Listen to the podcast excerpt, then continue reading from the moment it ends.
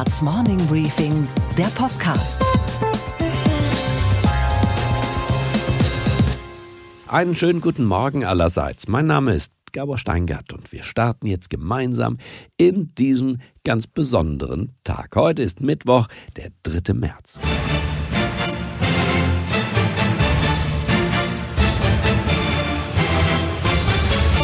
The Democrats are taking their fight to new battlegrounds. And this is the most important primary night yet. The big day that could change it all for the Democrats. Who will rise or fall on this Super Tuesday? It's America's choice. Who will come out on top? Special Super Tuesday coverage on Fox News Channel. Democracy 2020. America is watching. In immerhin 14 Bundesstaaten haben die Anhänger der Demokraten darüber abgestimmt, wer im November gegen Donald Trump antreten soll und darf. Es geht um über ein Drittel aller Delegiertenstimmen. Die Wahllokale ziehen sich über vier Zeitzonen mit über 120 Millionen Menschen. Nach den ersten Prognosen heute am Mittwochmorgen sieht es gut aus für Joe Biden. The Fox News decision desk can now project that former Vice President Joe Biden will win the Commonwealth of Virginia, beating Vermont Senator Bernie Sanders in a key delegate rich state. But Sanders is heavily favored to win his home state of Vermont. The closing of the polls in the state of North Carolina.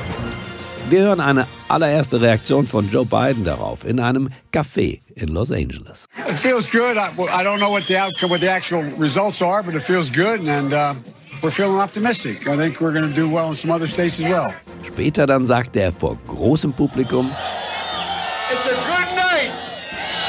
It's a good night. And it seems to be getting even better.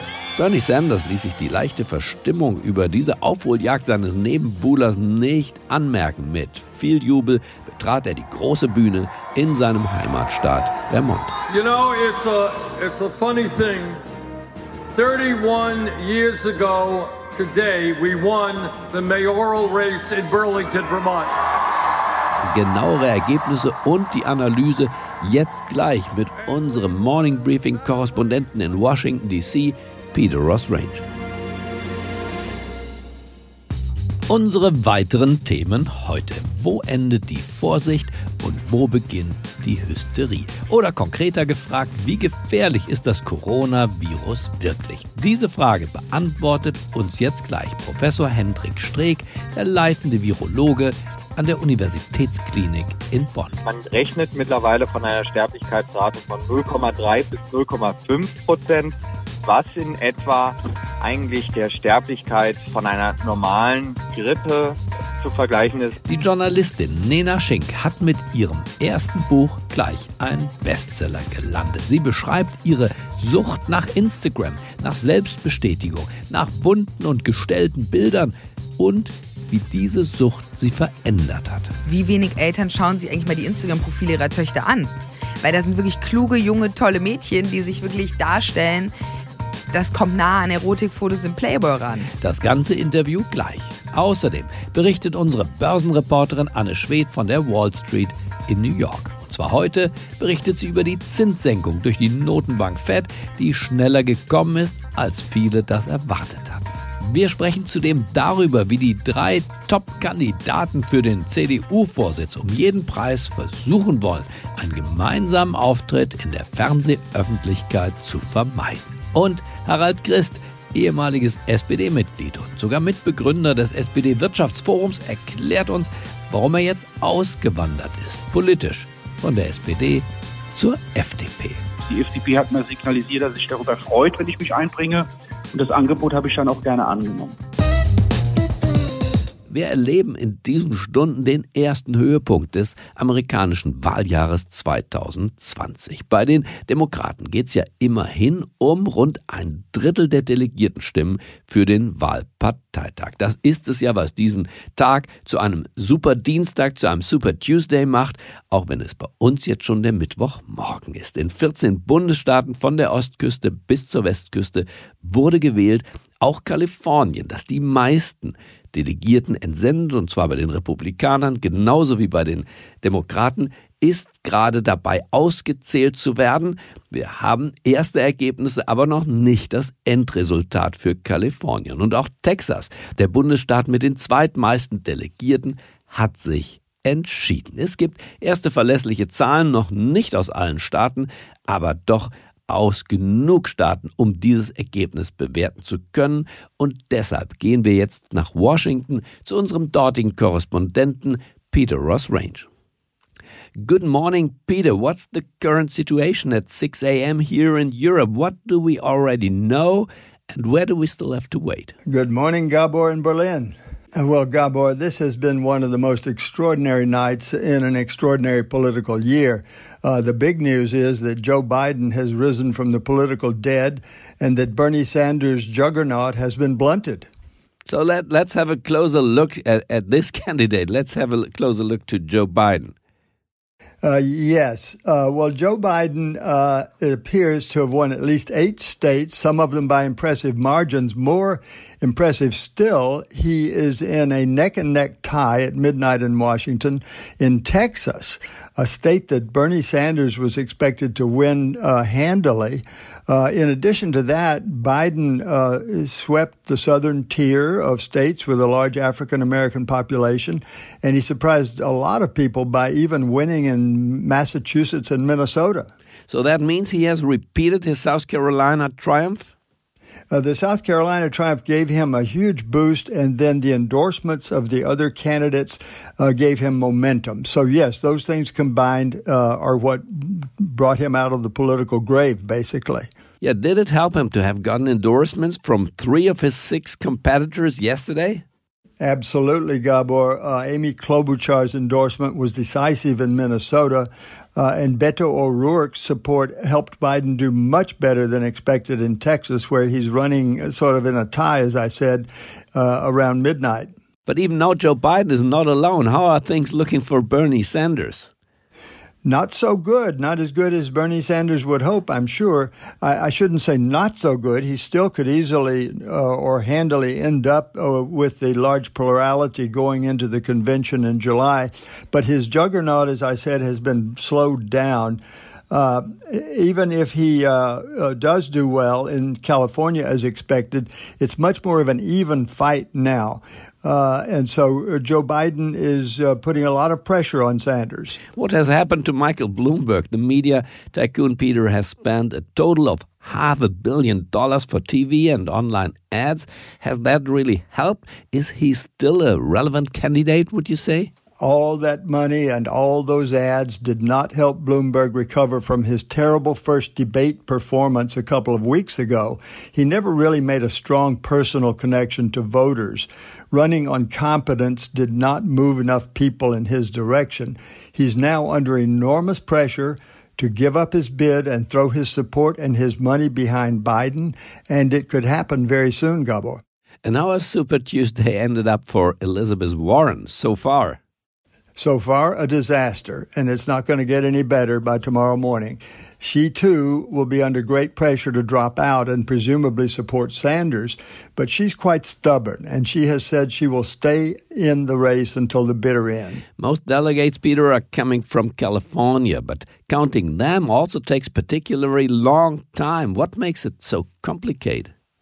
Oh, there are several reasons, Gabor. One is that California is very careful about verifying every vote. The state also accept, accepts mail in votes, which accounted for 59% in the last election. Those mail in ballots are allowed to arrive up until this coming Friday, and then they all must be counted. And there are 20 million voters in California, so it takes a while. So, bottom line, Peter, what is the takeaway this morning? That it has become essentially a two man race. And that clarifies the fact that the Democratic Party is a deeply divided party between its revolutionary wing and its evolutionary wing. All of that will be fought out in the coming primaries and possibly at the convention in the summer. For the first time since 1952, we may very well have a brokered convention that will, will be settled only after more than one ballot. It could be a very bloody floor fight. So thank you, Peter, for your deep insight. Have another good day in Washington. Thanks so much. Thank you, Gabor. An diesem Thema hier kommt niemand vorbei in diesen Tagen, es sei denn, man stellt sich tot. Auch in Deutschland breitet sich das Coronavirus weiter aus. Jetzt muss also auch die Leipziger Buchmesse dran glauben. Wegen der Gefahren, die vom Coronavirus ausgehen, muss die Messe in diesem Jahr ausfallen. Immer mehr bestätigte Corona-Infizierte in Deutschland. Wie umgehen mit dem neuen Virus? Wie groß ist die Gefahr? Was würden die Nachrichtensender, die Zeitungen, die Online-Seiten eigentlich tun in diesen Tagen, wenn es nicht dieses erlösende Coronavirus gäbe? Das jedenfalls sorgt für Schlagzeilen mit der Durchschlagskraft eines Maschinengewehrs. Skurrilitäten, wohin das Auge blickt. Gewarnt wird vor WhatsApp-Kettenbriefen, in denen ein falscher Arzt erklärt, man könne Corona mit Zwiebeln und der Kraft der Sonne heilen. Einige glauben auch, die chinesische KP habe das Virus eigens gezüchtet. Und der Hersteller des Corona-Bieres muss sich gegen Gerüchte wehren, das mexikanische Bier sei irgendwie verseucht. Wer es merken will, der merkt es in diesen frühen Morgenstunden. Der Grad zwischen Vorsicht und Schwachsinn wird immer schmaler und nicht wenige Medien sind auf diesem Grad schon eingebrochen. Schon vor einem Monat hat die Virologin Professor Dr. Susanne Herold von der Universität in Gießen hier Morning Briefing Podcast gesagt. Wenn man es mit Viren vergleicht, die uns jedes Jahr wieder treffen, wie zum Beispiel die Influenza, in schwer verlaufenden Saisons mit bis zu 25.000 Toten allein in Deutschland. Wenn man das vergleicht, muss man sagen, steht das im Moment nicht wirklich in Relation. Das Virus ist zumindest zurzeit nicht wesentlich gefährlicher als eine normale Grippe. Ein Thema, zwei Meinungen könnte ja zumindest sein. Fragen wir doch mal nach bei Professor Hendrik Streeck. Er ist Direktor des Instituts für Virologie und HIV-Forschung an der Medizinischen Fakultät der Uni in Bonn und kam, als ich ihn erreicht hatte, gerade von der Visite bei den Corona-Infizierten von Heinsberg in Nordrhein-Westfalen. Dort, in diesem Örtchen, waren tausend Menschen unter Quarantäne gestellt worden. Der Mann ist ein Experte der Güteklasse A, was man von der Telefonleitung, die uns beide verbunden hat, leider nicht sagen kann. Ja, Gabor Steingart hier. Hallo, Herr Streeck. Schönen guten Abend. Schön, dass wir miteinander sprechen können, Herr Streeck. Sie sind im Moment in Heinsberg unterwegs, richtig? Genau, wir sind in Heinsberg und äh, mit dem Gesundheitsamt haben wir beschlossen, die Infektionskette ein bisschen besser zu verstehen und eben die Personen zu befragen und auch noch weitere Proben zu nehmen. Ja, wie geht's denn den Patienten, muss man ja wohl sagen? Einige haben doch äh, deutliche Symptome, also wirklich so eine richtige Grippe. Und andere, also das Ehepaar, wo wir eben waren, denen geht's eigentlich gut sind nur ein bisschen abgeschlagen. Wenn man in die Medien schaut, hat man das Gefühl, dass wir hier vor einer enormen Epidemie stehen. Können Sie für uns vielleicht nochmal Realität und Medienhysterie voneinander trennen? Was ich in den letzten Wochen immer wieder gesagt habe, dass man weder dramatisieren noch bagatellisieren sollte. Wir sehen hier eindeutig, gerade auch wenn man so viele Patienten hintereinander gesehen hat, dass das schon ein ernstzunehmendes Virus ist, das sehr auf die Atemwege gehen kann, aber auf der anderen Seite junge Menschen, die fit sind, äh, sich keine Sorgen machen und äh, das äh, eigentlich sehr gut wegstecken können. Das heißt, Sie rechnen nicht mit einem Massensterben in Europa. Ich rechne nicht mit einem Massensterben in Europa, natürlich nicht. Ich rechne aber damit, dass wir sehr viel mehr Infektionen sehen werden, weil hier doch sehr viele infiziert sind, die sich auch zum Beispiel nur flüchtig gesehen haben. Man hat ja jetzt das Gefühl, dass es sich hier um die Haupttodesursache der nächsten Wochen und Monate handelt. Relativieren Sie das doch mal. Also setzen Sie das in Relation zu den anderen Dingen, die ein Ableben befördern können, von Straßenverkehr, Nikotin, HIV, SARS. Also ganz klar muss die Sterblichkeitsrate vom SARS-CoV-2 nach unten korrigiert werden.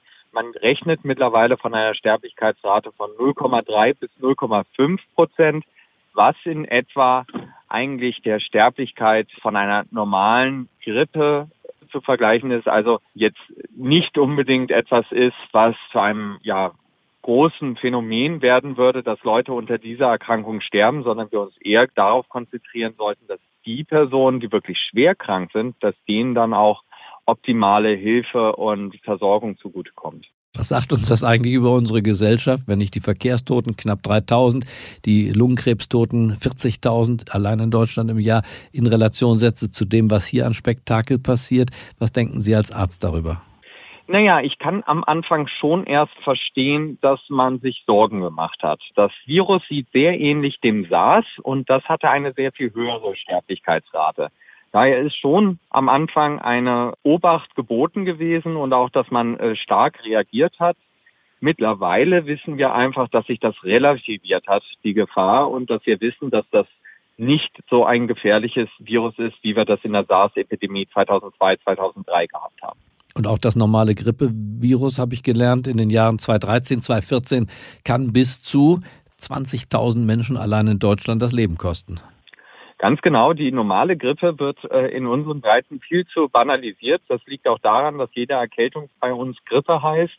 Aber die Grippe ist ein tödlicher Erreger und wir sehen das daran, dass zum Beispiel 2017, 2018 bereits eine Million Menschen weltweit an der Grippe verstorben sind. Halten Sie denn die ganzen Absagen, die wir jetzt haben, Buchmesse, internationale Tourismusmesse, Handwerksmesse in München, für gerechtfertigt, für geboten vielleicht sogar? Naja, das ist immer eine Gratwanderung. Auf der einen Seite geht es darum, die Infektionsausbreitung zu vermeiden. Auf der anderen Seite äh, geht es da ja auch um äh, gemeinschaftliche Miteinander. Wir können ja jetzt nicht in den nächsten zwei Jahren aufgrund eines Erregers alle Versammlungen absagen. Damit würde unsere Gesellschaft auseinanderbrechen. Daher muss man das auf dem Einzelfall betrachtet entscheiden. Und wenn die Veranstalter meinen, man müsste das absagen, dann hatten die sich da bestimmt Gedanken zu gemacht. Ich selber tendiere dazu, dass man eigentlich solche Großveranstaltungen nicht absagen sollte, weil hier, wie gesagt, dass es sich um ein Virus handelt, was wir eigentlich so durch Absagen von Großveranstaltungen auch nicht eindämmen können. Herr Streeck, dann bedanke ich mich für diese Aufklärung. Ja, danke schön. Danke. Mehr als 100.000 deutsche Teenager sind Social Media süchtig oder zumindest an der Grenze eines Suchtverhaltens, wenn sie bei Facebook, bei Snapchat, TikTok oder eben bei Instagram unterwegs sind. Suchtverhalten heißt, sie sind weit mehr als drei Stunden täglich dort online. Ihr Leben dreht sich darum, das beste Foto oder Video zu posten, so viele Likes wie es nur geht einzusammeln. Aber auch Erwachsene, junge Erwachsene sind betroffen, wie Nena Schink zum Beispiel, die 28-jährige Wirtschaftsjournalistin, die ich aus meiner Zeit beim Handelsblatt kenne, weil sie Absolventin unserer Journalistenschule war, hat ein Buch über ihre Sucht nach Anerkennung bei Instagram geschrieben. Unfollow ist ihr Erstlingswerk und gleich ein Bestseller geworden. Glückwunsch. Ich habe die stolze Autorin ins Podcaststudio eingeladen. Mal hören, was sie uns über ihre Sucht und wie man davon wieder wegkommt zu sagen hat. Einen schönen guten Morgen, Nena Schink. Guten Morgen, Herr Steingart. Sie haben ein schönes Buch geschrieben, Unfollow, wie Instagram unser Leben zerstört. Sie bezeichnen sich darin selbst als süchtig, Instagram-süchtig. Wie, wie konnte es so weit kommen? Heute würde ich sagen, ich bin eine ehemalige Instagram-Süchtige. Und zwar startete es damals mit einem Selbstversuch fürs Handelsblatt. Und dort sollte ich selbst zur Influencerin werden, weil damals, 2017, wollte der Verlag unbedingt wissen, wie funktioniert das denn eigentlich mit Instagram und auch seinen Lesern erklären. Und dann habe ich angefangen, mich zu posten, mich selbst darzustellen und sehr, sehr viele Bilder von mir aufzunehmen und immer auf der Jagd nach Likes und Followern. Wie funktioniert das bei Instagram? Man postet Bilder von sich, aber Bilder, die man extra für Instagram macht und da gibt es Erfahrungen, was wirkt und was wirkt nicht. Genau. Also man denkt ja jetzt, dass ich vielleicht das einzige Instagram-Opfer wäre, aber es nutzen ja eine Milliarde Menschen weltweit diese App und diese App ist rein dafür da, um sich selbst zu inszenieren. Also es ist eine illustrierte und keine buchstabierte. Bedeutet, eigentlich geht es nur um Fotos. Und ich habe dann damals auch angefangen, Bilder von mir zu machen, also machen zu lassen. Mein Freund war meist der Leidtragende und musste mich fotografieren. Leidtragende müssen Sie sagen, im Buch ist es beschrieben. Sie haben ihn regelrecht terrorisiert mit Absolut. Ihren hohen Ansprüchen an die schärfsten, grellsten, tollsten Bilder. Absolut. Also es war wirklich, ich glaube, ich war wirklich schwer zu ertragen. Dankenswerterweise sind wir schon zehn Jahre zusammen, sonst hätte er mich wahrscheinlich verlassen. Und dann musste er mich immer wieder fotografieren und ich wollte immer das perfekte Foto und dafür inszeniert man sich natürlich. Und man merkt halt schnell auf Instagram, Sex sells. Das ist auf der App so und man braucht extrem viel Zeit, weil man ja auch immer wieder anderen Menschen folgen und entfolgen muss. Heute frage ich mich, warum überhaupt so viele junge Menschen das Berufsbild Influencer haben. Wie hat sich das dann mit der Erotik verhalten? Sie haben gemerkt, dass das in der Tat sozusagen mehr Likes und mehr Klicks und mehr Aufmerksamkeit mhm. brachte mhm. und da sind Sie mitgegangen.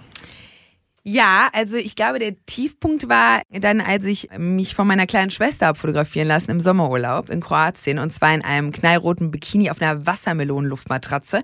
Und damals hat meine Mutter dann angefangen zu sagen, also jetzt reicht's. Instagram wurde ja auch dafür konzipiert. Also die sozialen Netzwerke werden ja dafür konzipiert, dass wir viel Zeit darauf verbringen. Und es gibt ja sogar angestellte Psychologen im Silicon Valley, die genau auf meine Psyche hinarbeiten. Also dass ich mehr Zeit dort verbringe. Und diese Like-Funktion, die macht einen einfach süchtig nach dieser Anzahl der Likes. Und ich würde heutzutage mich jetzt nicht mehr im Bikini zeigen, weil das ist vor allem als Wirtschaftsjournalistin granatendämlich.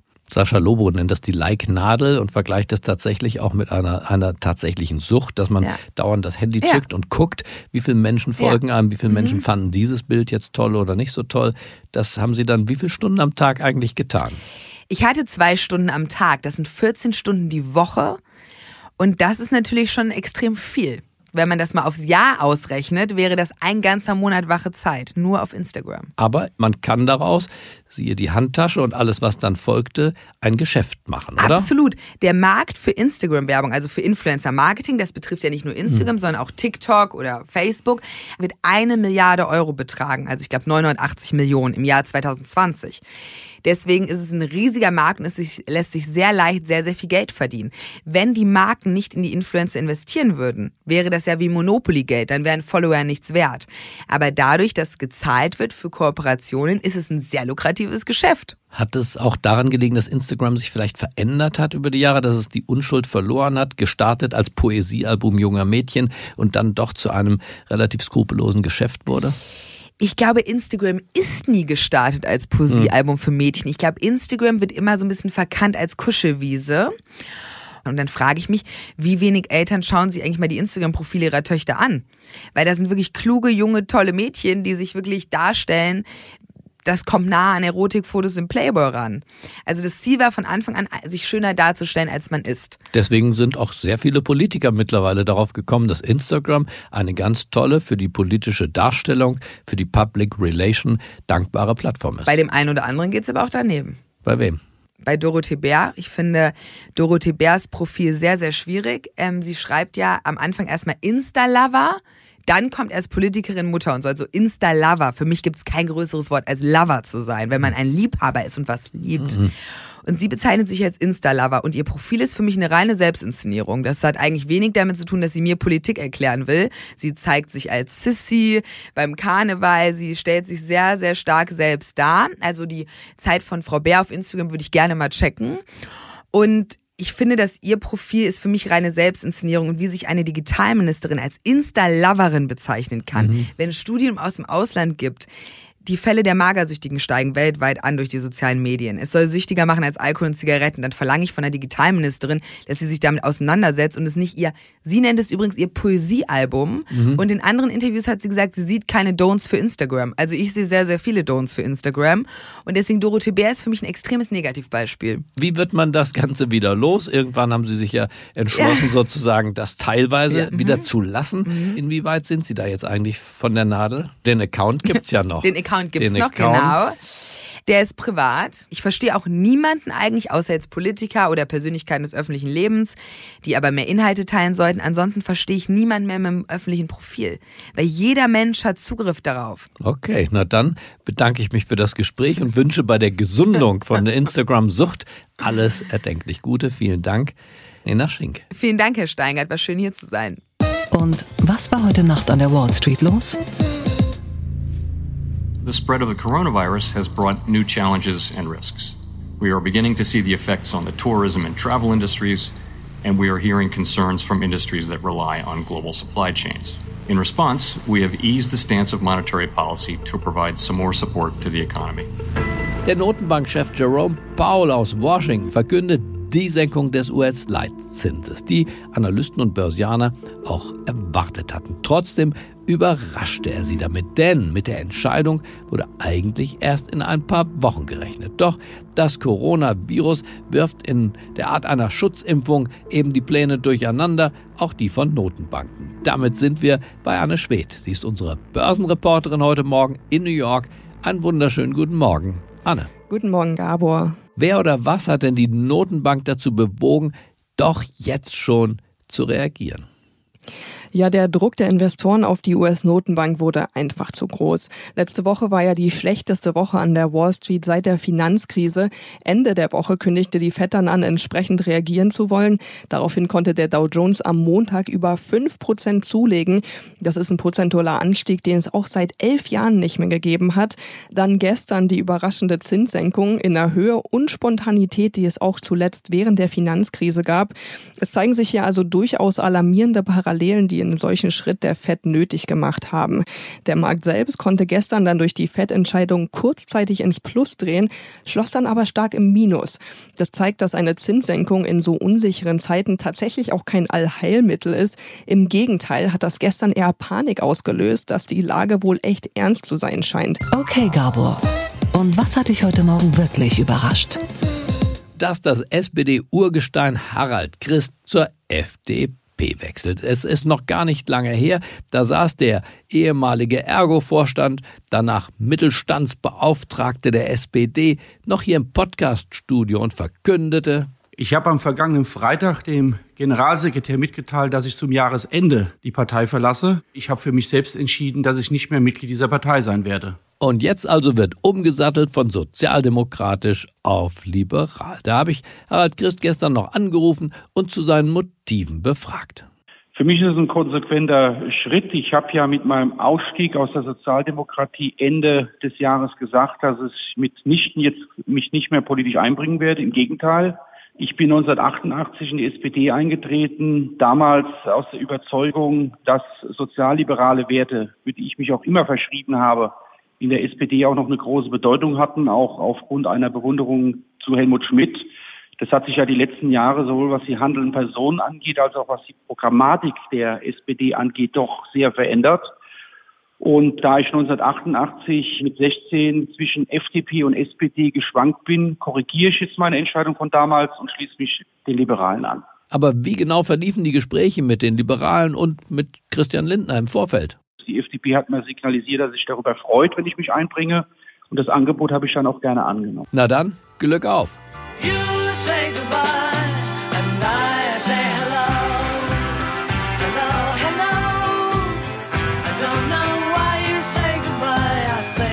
Ich wünsche Ihnen und uns allen einen kraftvollen Start in diesen neuen Tag. Bleiben Sie mir gewogen. Es grüßt Sie auf das Herzlichste, Ihr Gabor Steingart.